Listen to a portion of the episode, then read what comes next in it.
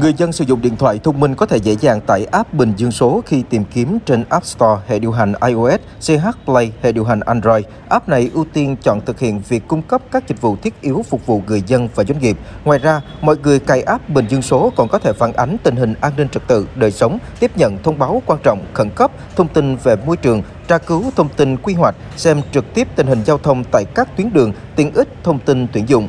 Ông Trần Duy Tình, người dân ở Bình Dương nói, theo xu hướng hiện đại ai cũng dùng điện thoại thông minh nên ứng dụng này rất tiện lợi, giúp người dân cập nhật thông tin trong tỉnh nhanh hơn.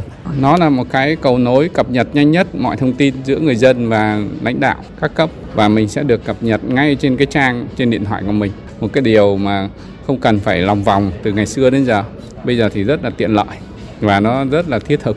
Còn doanh nghiệp thì hy vọng những đổi mới của tỉnh sẽ đỡ mất công đi lại, giảm thời gian thực hiện thủ tục hành chính.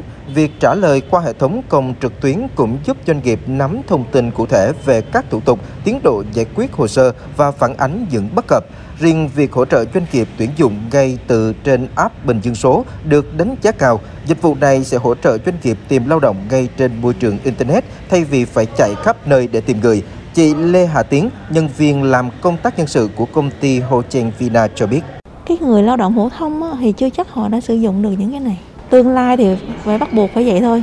Tương lai thì cứ chuyển đổi số riết hết rồi. Ý là cái hướng làm sao mà để hướng dẫn hoặc là nó đơn giản á, để cho nhiều cái thành phần có thể tiếp cận. Cùng với ra máy app, Ủy ban Nhân dân tỉnh Bình Dương cũng đã ra mắt 3 phiên bản tiếng Hàn, Hoa, Nhật trên cổng thông tin điện tử Bình Dương. Trước đó, cổng này chỉ có phiên bản tiếng Việt và tiếng Anh là một tỉnh thu hút nhiều doanh nghiệp FDI với 65 quốc gia và vùng lãnh thổ có dự án đầu tư trực tiếp tại Bình Dương. Do đó, Bình Dương bổ sung thêm phiên bản tiếng Hàn, tiếng Hoa, tiếng Nhật nhằm giúp doanh nghiệp nước ngoài nắm thêm các chính sách của tỉnh, đồng thời đưa thông tin hình ảnh của Bình Dương gần hơn với bạn bè quốc tế.